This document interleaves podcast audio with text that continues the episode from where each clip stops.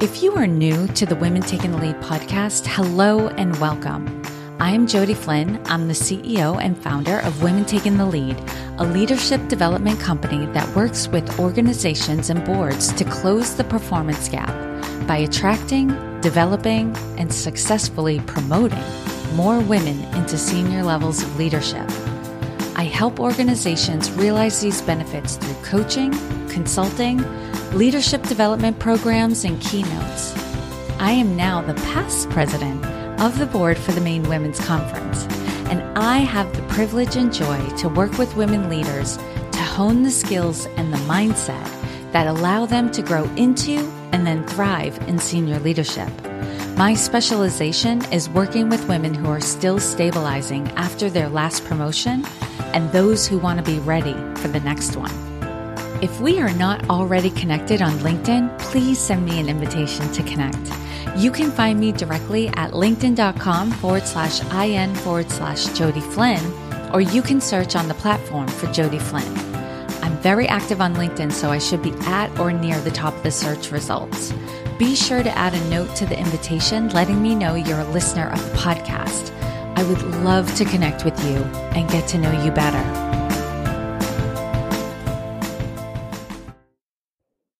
Welcome back to the Women Taking the Lead podcast, Lynae. Hey, Jodi, I've missed you. I have missed you too. It has been a while. It's been a hot minute. It really has. It's more than a couple of months for sure. Yeah, yeah, probably coming on three since the I last time we chatted. Mm-hmm. I know a lot's been going on.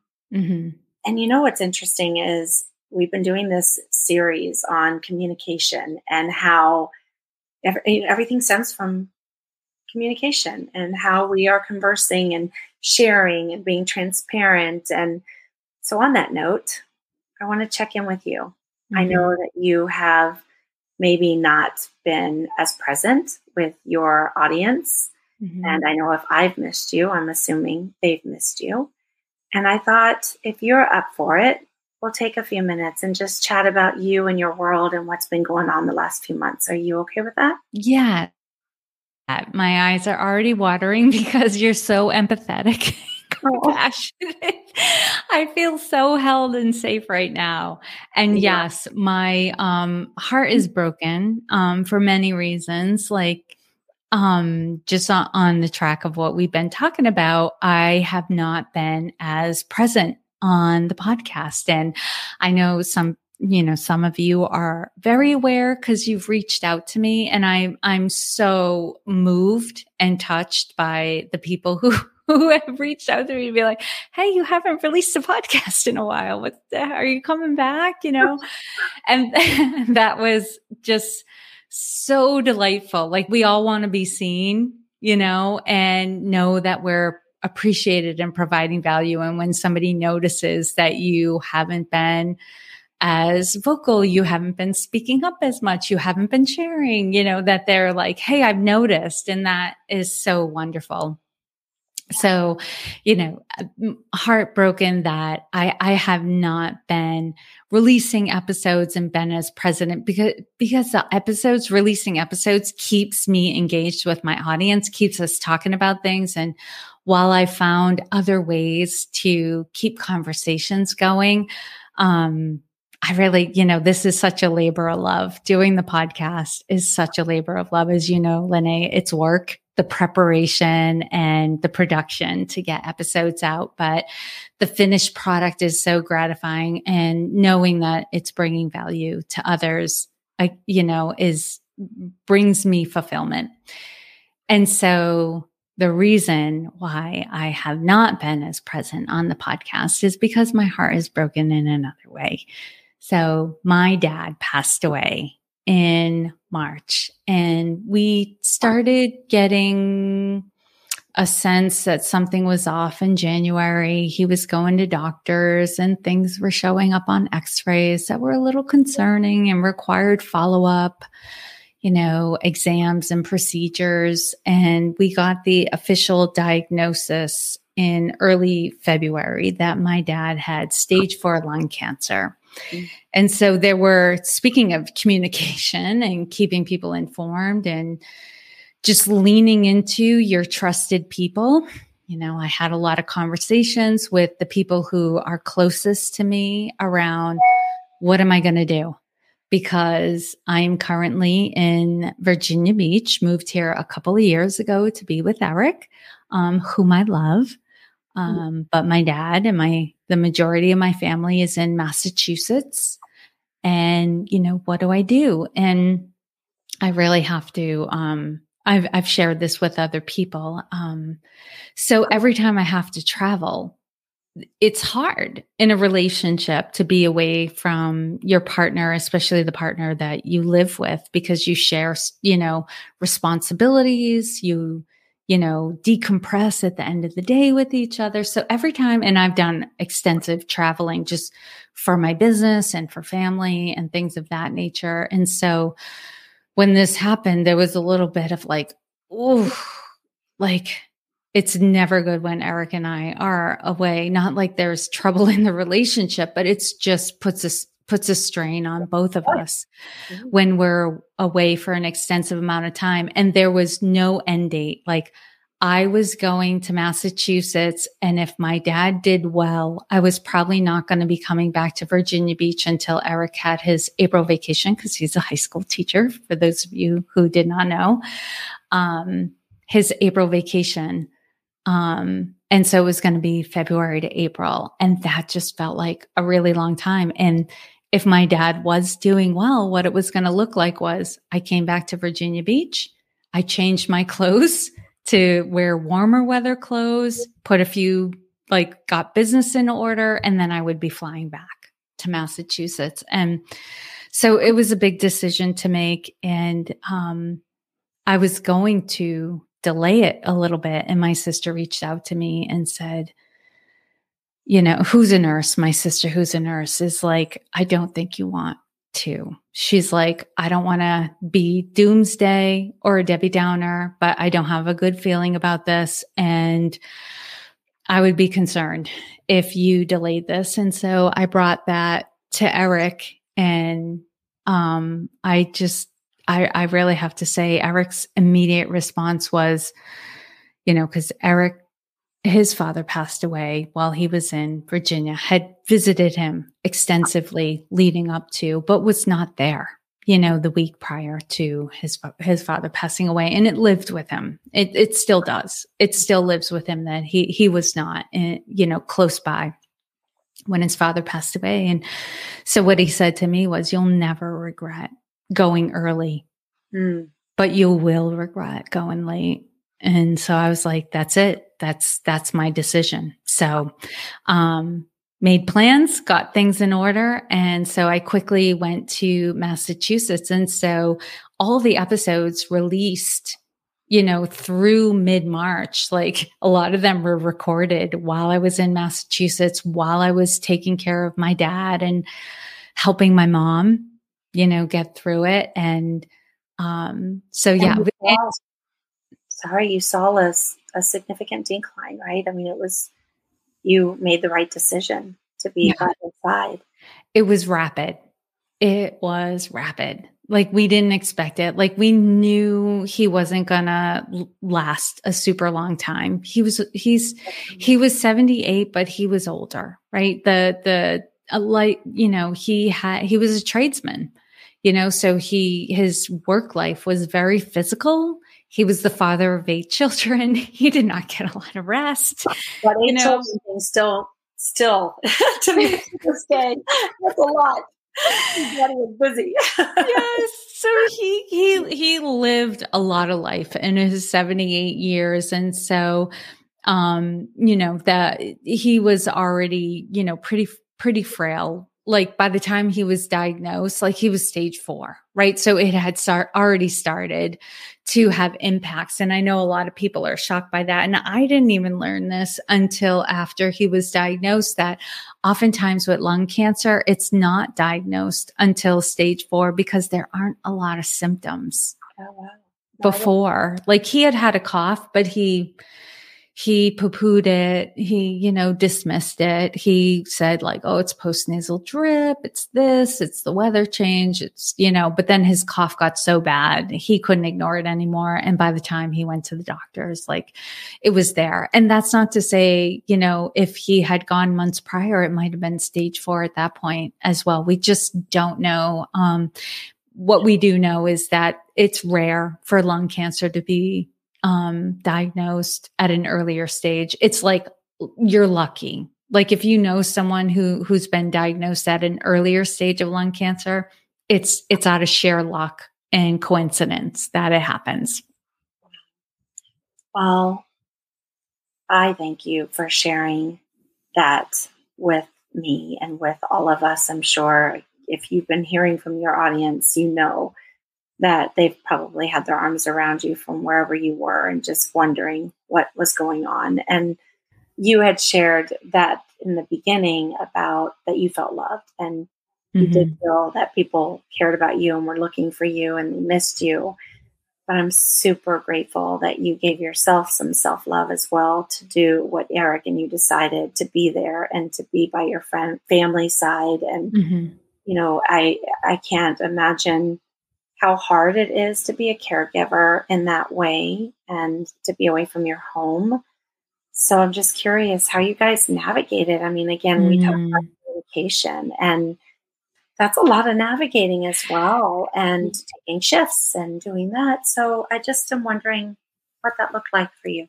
Yeah. So including my mom, seven, myself, seven siblings, plus eight you know, significant others who, you know, largely are very involved with my parents' lives. So there were a lot of people in the inner circle, which is a blessing and can also feel like a lot. There's a lot of people.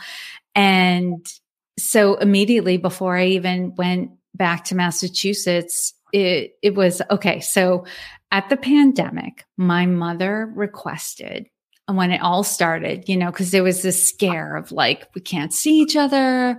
What if somebody gets sick? They could die, you know, like it was, it was very serious at the beginning of the pandemic. And my mother requested that we all check in every day she's like, I don't care how you check in. It could be good morning, good evening, this whole thing. So what ended up happening, cause we were like different people are on different plans, different types of phones, iPhone and Android, text messaging for like, you know, eight, like nine people. Cause like she asked like her immediate children, like, and you know, her, her, her, um, her bonus children all the mm-hmm. in-laws they they were you know she she would love to hear from them but she said for my children this is this is i need this from you and so we got um, a, a, WhatsApp group was set up with my mom. And so we just got into a habit of every, every day saying good morning. And if there was additional news to be shared about kids or life events or something going on. I need prayers, you know, that sort of thing. We could all put it in that WhatsApp group.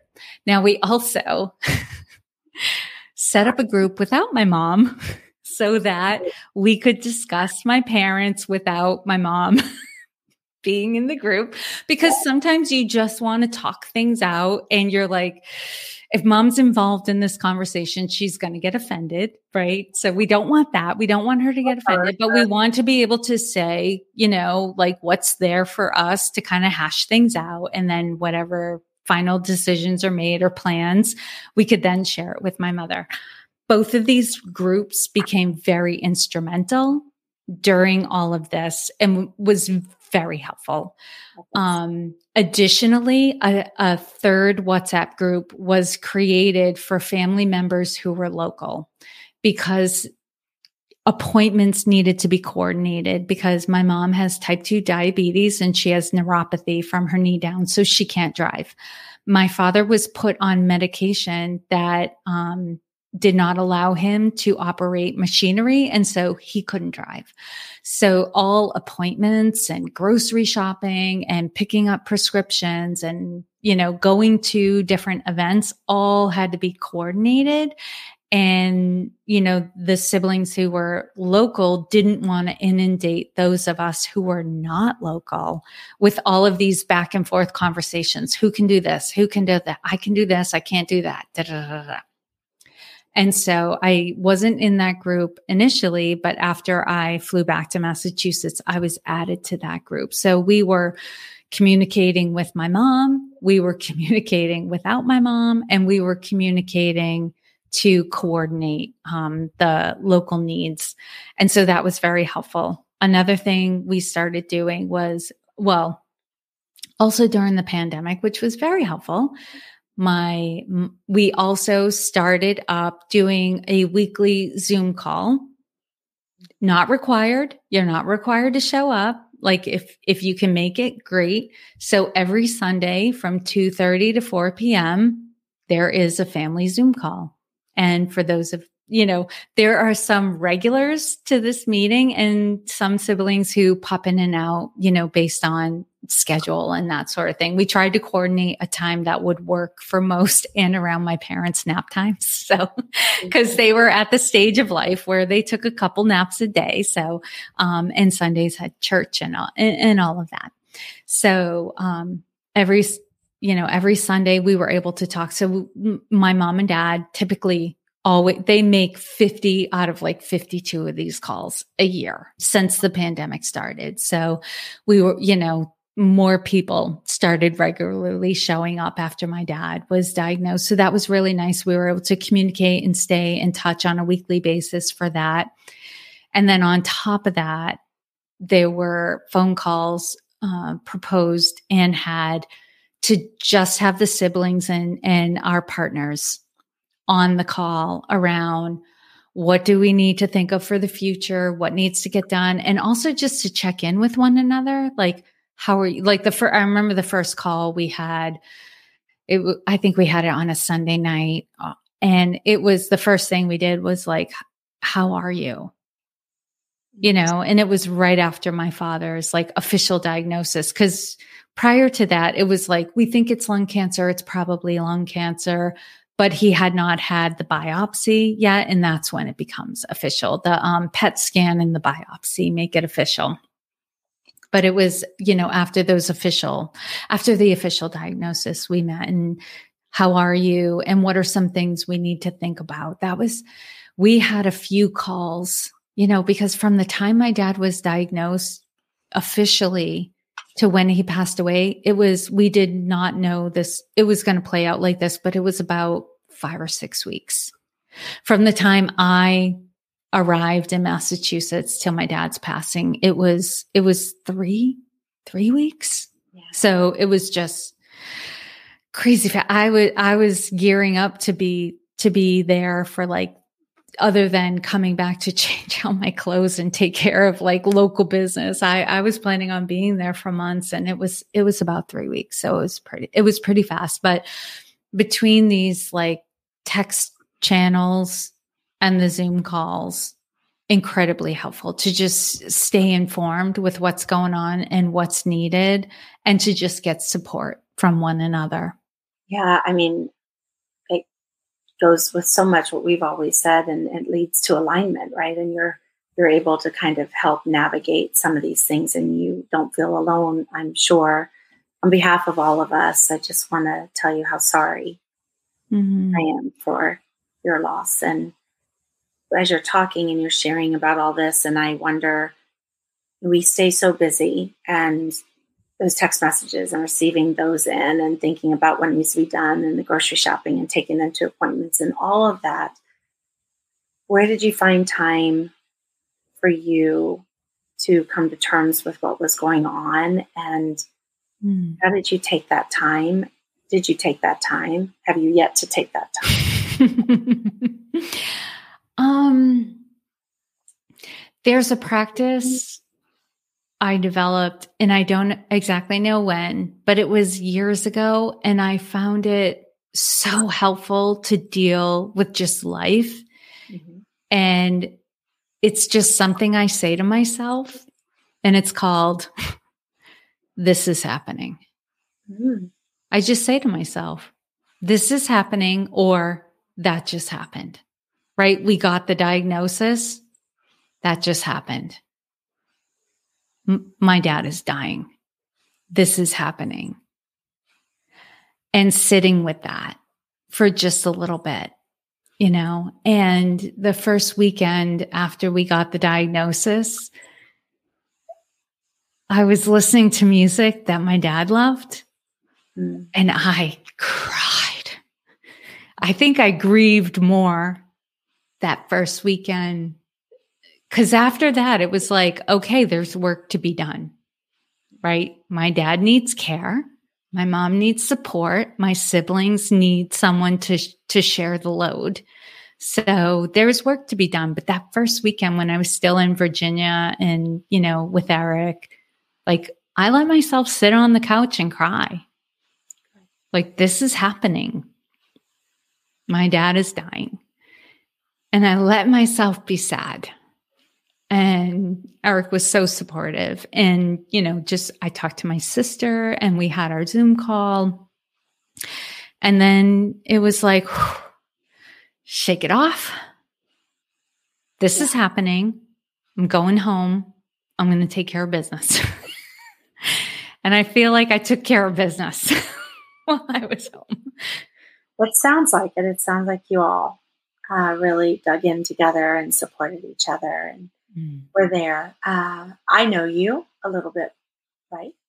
So humor is a way for you. Mm-hmm. And I love your humor. Do you think that helped you and your family? Huge, huge, yeah. especially um, the night my dad died because he died just before midnight. So, and I, New England was experiencing a nor'easter. And so I was, and it was also at the point where um, we needed somebody with my, in my parents' home 24 7. And because um, I had a sister traveling for work and others had kids that they needed to take care of, I was the one that was going to be there during the nor'easter. And that's when he passed away.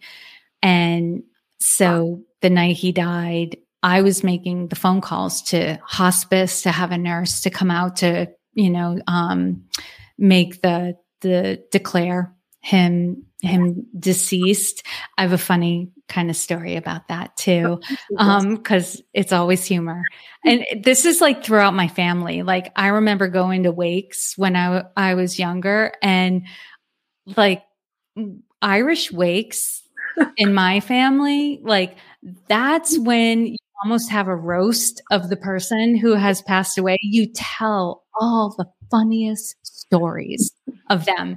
And there is laughing and there is crying, but there is always lots of laughter. It's a celebration of who they were when they were alive. And you can't really celebrate somebody if you don't tell the stories of like their most outrageous moments and foibles and accent, you know, all, all of the things that make them them.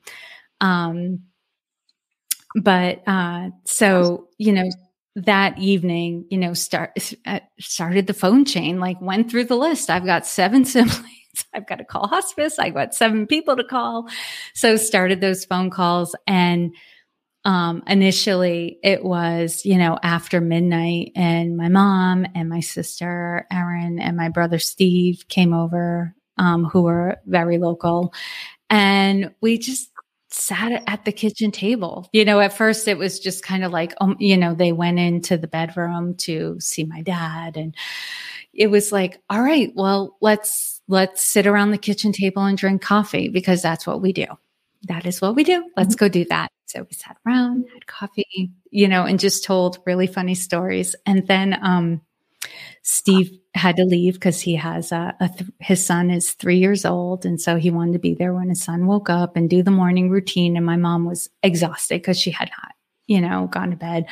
I hadn't either, but she she was definitely feeling tired. So my sister Erin and I are like, go into the guest room, go take you know go get go get a nap because more people are coming over in the morning and so my sister erin and i sat in the lounge chairs in the living room that my parents normally use and I, I told you how my mom has type 2 diabetes and neuropathy in her feet. So when she walks, she shuffles. And mm-hmm. So my dad, who is deceased, is in the bedroom and my mom is in the guest room and Erin and I are talking, but mostly being kind of quiet at this point. It's probably like three or four o'clock in the morning. And then we hear uh like a shuffle, shuffle, shuffle. shuffle, shuffle, shuffle. shuffle, shuffle, shuffle. And my sister Erin turns to me and she goes, I really hope that's mom. I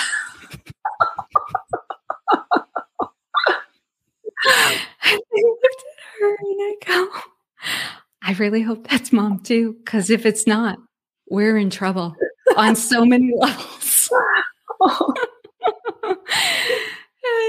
And that that you know mm-hmm. that is that is definitely my family's sense of humor you know you deal with life you know and you know when i first started this podcast um the tagline of the podcast was um you know leading with confidence, integrity, and a sense of humor. Because oh, leadership is, yeah, because leadership is hard. Really right. And there are always awkward moments. There's always moments where you feel off balance, right? Because there's always more to learn and growing to do. But until you do that, you're up against things that you may not be completely comfortable with. And how do you see your way through being a leader in challenging moments when people are looking at you for like, what do we do? And what's next? And they, you know, a lot of people expect you to have all the answers. And my response to that is like, you lead with a sense of humor, mm-hmm. right? You like, you bring some lightness to what feels heavy and humor can do that for sure. And so I told you I had a funny story about my dad and, and when he died. So he like I went into the bedroom before midnight on March 14th because my mother had come to get me. She's like, I think dad's passed away. She typically goes to bed right before midnight. And I went in there. He wasn't breathing. His chest wasn't moving. And I was like, yeah, mom, he, he has passed away. Um, you know, we hugged and, you know, looked at each other and, you know, and I was like, all right, I'm gonna, I'm gonna go call hospice. But the nurse didn't get there till about two o'clock in the morning. And so he was pronounced dead on March 15th. And when my brother and his children arrived from Texas, we were sitting sitting around the coffee table or the kitchen table because that's what we do. And you know, I was telling them, I go, so um, here's what happened. So on March 14th, you know, he died. And on March 15th, he was pronounced dead. So all of the papers and everything is going to say his date of death is March 15th. I go, but March 14th is National Pie Day. And March 15th is the Ides of March from the Shakespearean play Caesar, which is March 15th, the Ides of March.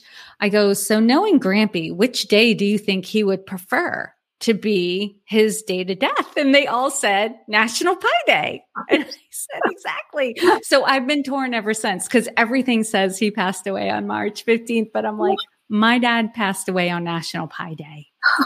that is my dad. My dad loved sweets. So National Pie Day is his day. Oh, what that's such a cute story. And it's uh, a shame that it has to be defined that way. Mm-hmm. Uh, I don't know. That's yeah, I'm sure that's that's something that is not what most people would know, right? Yeah, you know when he passed, and I think that um, those stories and having the humor and getting through is wonderful. And you're right, we should always try to find the good in things and the humor when we can to make things light.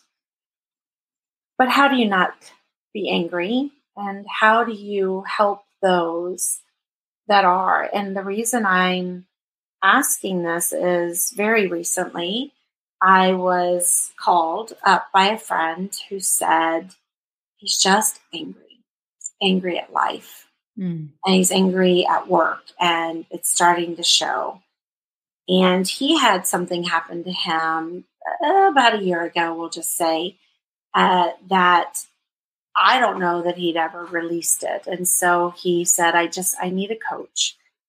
And so I leaned in and I gave him a couple of exercises and activities of things, and I said, "We're just gonna we're just gonna play this out." But one of them was, I just want you to take 20 minutes after work one day, turn all your electronics off or at least on silent, put it aside, go to a park and just sit and be.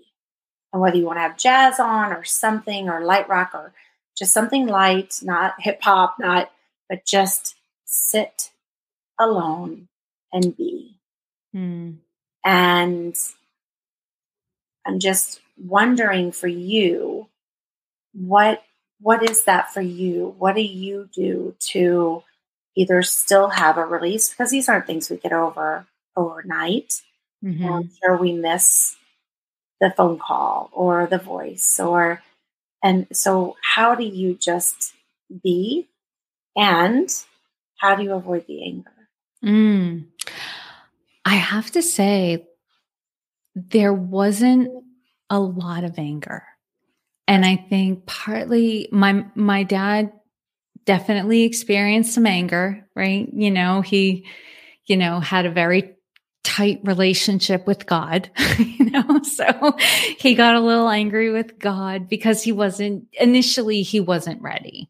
Sure. He was like, I love my life. I just want to spend time with my children. Of course, he experienced all of the same life frustrations and aggravations and turmoil that we we all experience but i think getting that diagnosis made him realize like you know this is all going to come to an end you know and and so for him that that made him angry. It was it was jarring. And my mom was angry angry at him for not getting diagnosed sooner not going to the doctor sooner that sort of thing. I think for me I don't know. I think I've um partly this developed out of just being very shy when I was younger, very um became an observer of life initially in the first part of my life. Um and just spent a lot of time reflecting and being curious about life and and whatnot. Um I think I started thinking about like what it would potentially be like to lose my parents. Like it sound it's going to sound so morbid, but like decades ago. Yeah. Like what would life be like with if you know, cuz I have sibling um friends who um, are like siblings. I think that's why siblings started to come out. I have friends that are very close to me who lost their parents like a, a long time ago. Mm-hmm. And so that thought of like, oh, what would life be like if I had to navigate through it without one or both of my parents, you know? So my mind had already gone there that this could happen. And, um, and I'm, I'm, you know, that's such a great question, Lynae. And I'm trying to think of like what initiates l- anger. Mm-hmm. And I think, um, anger comes when you feel wronged or cheated or that your values or regrets ha- yeah. yeah have been infringed upon yeah. Um and um i didn't i didn't feel that. I didn't feel that i i was wronged or cheated. I actually um really leaned into how lucky i was. Oh my god my dad was flawed, right? Flawed. Well, he was human. Like he had his moment. There is no such thing as the perfect parent. There are amazing parents out there. There are parents who've had challenges or weren't ready to have children, yada, yada, yada. They come in all, all different shapes and sizes. Yes. But my dad was just so loving and kind. And he, he always was striving to be better you know, he recognized that he was flawed. In fact, sometimes I would be like, I think you lean too much into that. I think you think or you are way more flawed than you actually are. But that part of him that just felt like, ugh, I'm so imperfect. I, I just could be so much better. I think he was type, he was definitely type A. You know, I, the, like my characteristics did not come out of nowhere. Like I definitely got that from my dad and I can see it in him, just like, you know, got to do better, be better, all that, all that stuff. But all of that striving that at the end of his life, what that created was just this incredible human being. Like, I don't think he realized it, how much he had honed and shaped and challenged himself to be a better human being and to be kinder and more patient and more compassionate. That when it came, we were in, um, all lined up for the wake. Now, you can imagine this my mom and eight children, everyone had to talk to nine people. going through the line at his wake to express their condolences. And especially the people of his church community. They were crying, they were sad, you know, they were just so, so distraught. I, you know, just felt in, in companionship. I was sorry for their loss because they had been impacted by my dad. And a lot of them expressed how I feel like he was my father and he was such a good man and he was so kind to me. And, you know, it was, it was remarkable. I mean, I already knew, but to just see it reflected in other people, like my father was an amazing man and I was truly blessed to have him when I had him. And I recently was listening to a podcast and it sounds so cliche, but it really captured how I was feeling was that when you lose someone who you truly love, you gain an angel. And I have absolutely felt like my dad is now my guardian angel. I talk to him every day. So many things in my life have like things that were stalling started moving again you know, my business took off like right when I got back from Virginia. And I was, have been just in a place of like gratitude and thank you, dad. Thank you for taking care of me. And it's so interesting because things stalled when I needed them to stall. Mm-hmm. I needed to put a pause on things. I needed to take care of my dad and my mom. And then after the fact, take care of my, my, my mom a little bit more, my mom, myself, you know, and, and my siblings. And, but honestly, Lynae, I'm in, I'm in a really good place. I'm, I'm in a place of just feeling so blessed and so, so lucky. Like my dad's not here with me anymore, but you know, I've had 48 years of just having, you know, in my, in my world, like the best dad like a girl could have. I think that the piece that I love most is that you have another angel and somebody who's looking out for you, and that you have found the positive things to take in that you can take with you through the rest of your life and what mm. you brought to your family, to you, the things that you embody of him.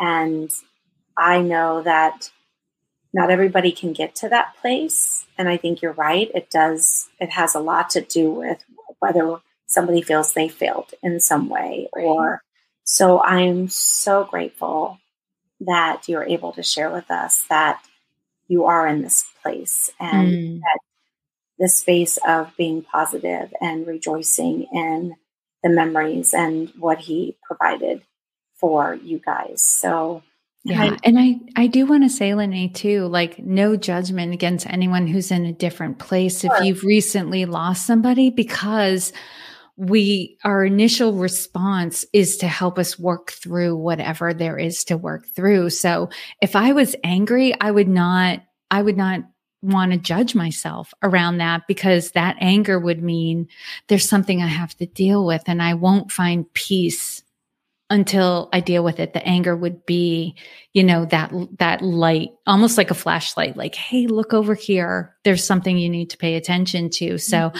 I want to say for those of you who are suffering or still struggling after losing somebody you love, like whatever reaction you had initially, you know, when, when they died or when you lost them, you know, what, whatever you're grieving, is okay. And it's it's perfect and it's exactly what you needed at the moment. And even if you're still struggling like it's okay. Like be where you are. And i think that i would say that has also been very helpful to just accept myself for where i am you know whatever was going on which then kind of brings me back Lynae if, if you don't unless um, you know if you don't mind us going here um pivoting a little bit to taking a pause on the podcast because initially, you know, it, I would, I would have loved if I had had the, the time, the energy and the mental capacity to jump, you know, keep the podcast going, or even if there was a little blip to jump right back in. But every time I thought about it, it was just, it felt overwhelming, you know, when I started playing out in my mind, getting back into the production schedule and doing things because there were so many other things that were going on that needed my attention. Um, and so part of me is like, I, you know, in retrospect, what I would do differently, not to judge myself like I'm bad and wrong, but in, in retrospect, like what could I have done differently? If I probably could have done like a quick five minute recording of here's what's going on. There's going to be a pause, you know, know that, you know, you're all in my thoughts, you know, and, um, I appreciate you, those of you who've reached out to me, um, and I am with you. I think that would have given me more peace during this process, but I didn't do that, you know, uh, and, um, what I will, what uh, I will say I did do was I looked at the people who were immediately expecting me, you know, my clients, my family, my friends, my colleagues, people I was collaborating with, and immediately sent out the messages. I think you got the message like day, like as it was happening, and and so because we we were supposed to be recording a follow up um, episode to an episode that is yet yet to be released. Lynae and I did re- record an episode at the beginning of March that has not been released yet that we were going to do a follow up on.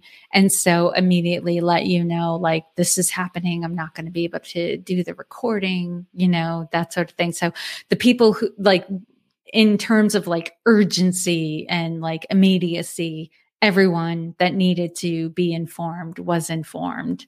Um, and also because during that time, I was also communicating with cousins and other people and helping to coordinate, you know, the the events and things of that nature. So mm-hmm. that was definitely going on.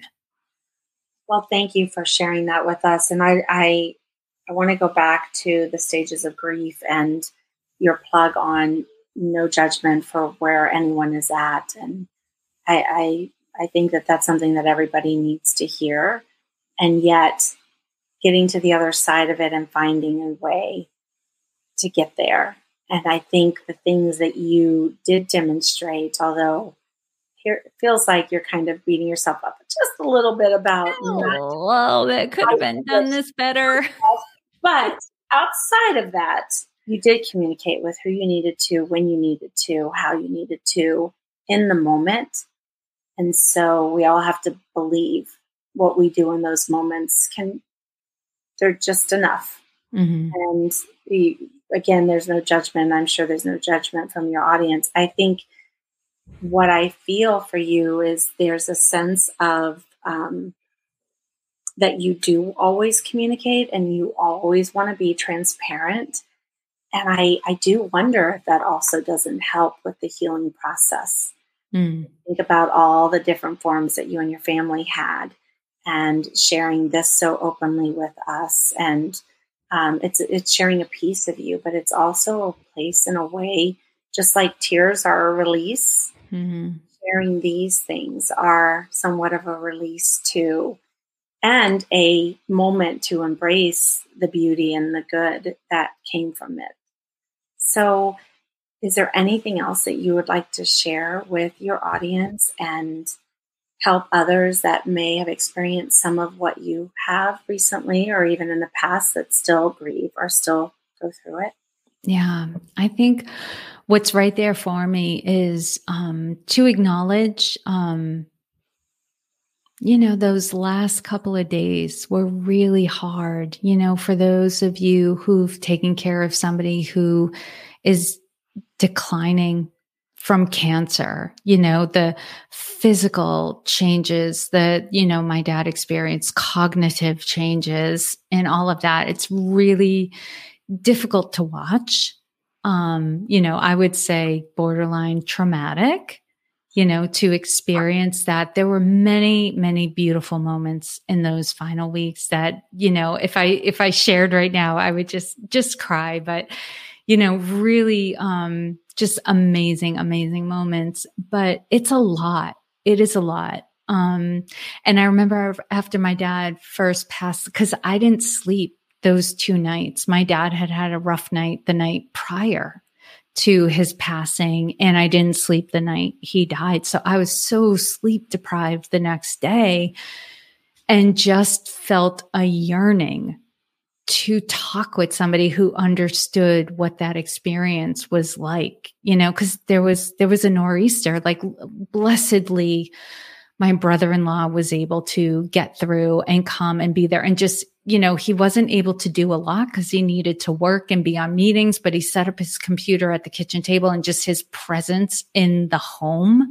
mm-hmm. while my mom and I were doing what we could to take care of my dad was such a blessing. And, you know, my brother Steve dropped by for a little while and like really thanked me and said, like, we all appreciate what you're doing. Cause he came in the day after I, I lost my first night's sleep. You know, he's like, we, we so appreciate what you're doing doing. And I was like, thank you so much. you know, for for seeing it and acknowledging it because I knew I knew they all appreciated it but to have somebody say the words and so I would also say like even if like it's kind of known something is appreciated say the words because the person you're appreciating wants to hear them even if they know it um that was so impactful but yeah that whole experience like I I just wanted to talk to somebody about what I had just been through. Um, and so I think that that's important. If you're feeling a yearning to talk to somebody about what you experienced. Now, there was a part of me that held back because I had siblings who, eh, like, even though it was traumatic, like I felt so fulfilled walking away from that because I knew I did everything. I did everything I could right up until the final minute to take care of my dad and make sure he was as comfortable as possible and having the best quality of life he could possibly have under those circumstances. And I know there were, you know, I, I had brothers and sisters who were upset that because of the weather, they weren't able to be there and, and share in that and be a part of that experience, even though they knew it would have been so hard, so hard that they were just like, you know, excuse my language. If you have children, put your, put your hands over your ears, but they like kind of this like, God damn it. Yeah. God damn the weather. Yeah. You know, like they had wanted to do the hard work to take care of my dad. And so there was a part of me that was holding back on what it was like because I didn't, you know, if it with for some of them, I knew it would have been just like salt in the wound and that sort of thing. But finding people who I could just talk to and and just say, like kind of what I said earlier, like this just happened. Like this, this is happening and this just happened. I think sometimes we just have to say out loud what just happened and what we just went through.